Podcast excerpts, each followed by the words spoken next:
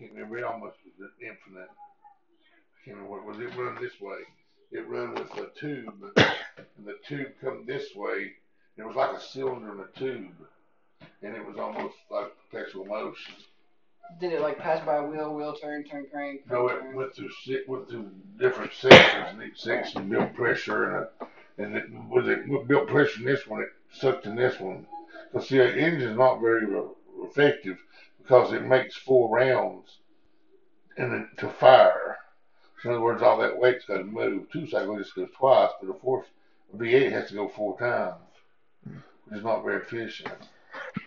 Well, all, all I think is that if uh, you make cars that run on water, they won't run on like salt water or anything. They'll just run on like purified water. And then they just take that, break down the hydrogen, explode it, turn it into combustible energy, and then spit out oxygen. It would help the Well, environment. a Uh, uh, hydrogen does it now. Puts out water and pure water, Yeah. which is actually a form of oxygen. Yeah. 'Cause water just puts out pure water. I but mean, it'd be kind of shitty to win though. If every car was putting out a little bit of water and just driving by. Yeah, it. yeah, that'd be That'd be a little shitty. Yeah. Of course, if you had that kind of energy, you could afford to heat the roads. Yep.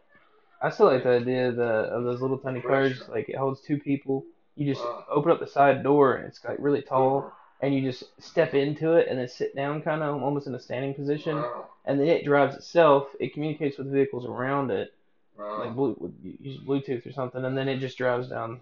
me personally, I like personalized drones. I think that's the next big thing because they've already I got mean, them where you can drive them.